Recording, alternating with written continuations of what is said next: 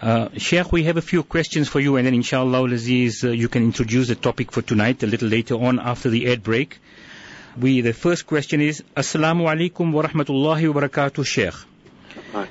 Sheikh referred to the different types of nifaq. I find myself weak in the aspect of tawakkul, that is trust in Allah. Could this mean that I have nifaq in my heart?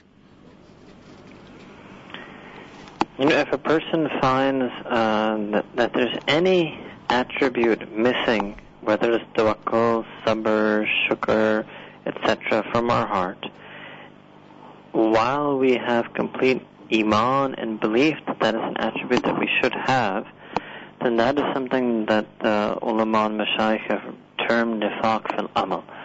And that means, again, that there's something that we believe in, but we don't have it or we don't practice it.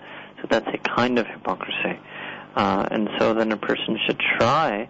Uh, but the purpose of last week's talk was not to make people despondent and depressed and feel that they have that they're hypocrites and to become sad, but rather that and, and, and always remember anything anything that we hear that makes us sad means that shaitan is twisting that and trying to keep keeping us from being motivated by that. Mm-hmm. So rather what we need to think is that, okay, if I really believe in tawakkul, Mm-hmm. and I believe that Allah subhanahu wa ta'ala, at intellectual level I believe that Allah subhanahu wa ta'ala is sufficient for me, but I don't live a life or practice the teachings of tawakkul, then I have to get out of this hypocrisy and I have to motivate myself to become a person of tawakkul.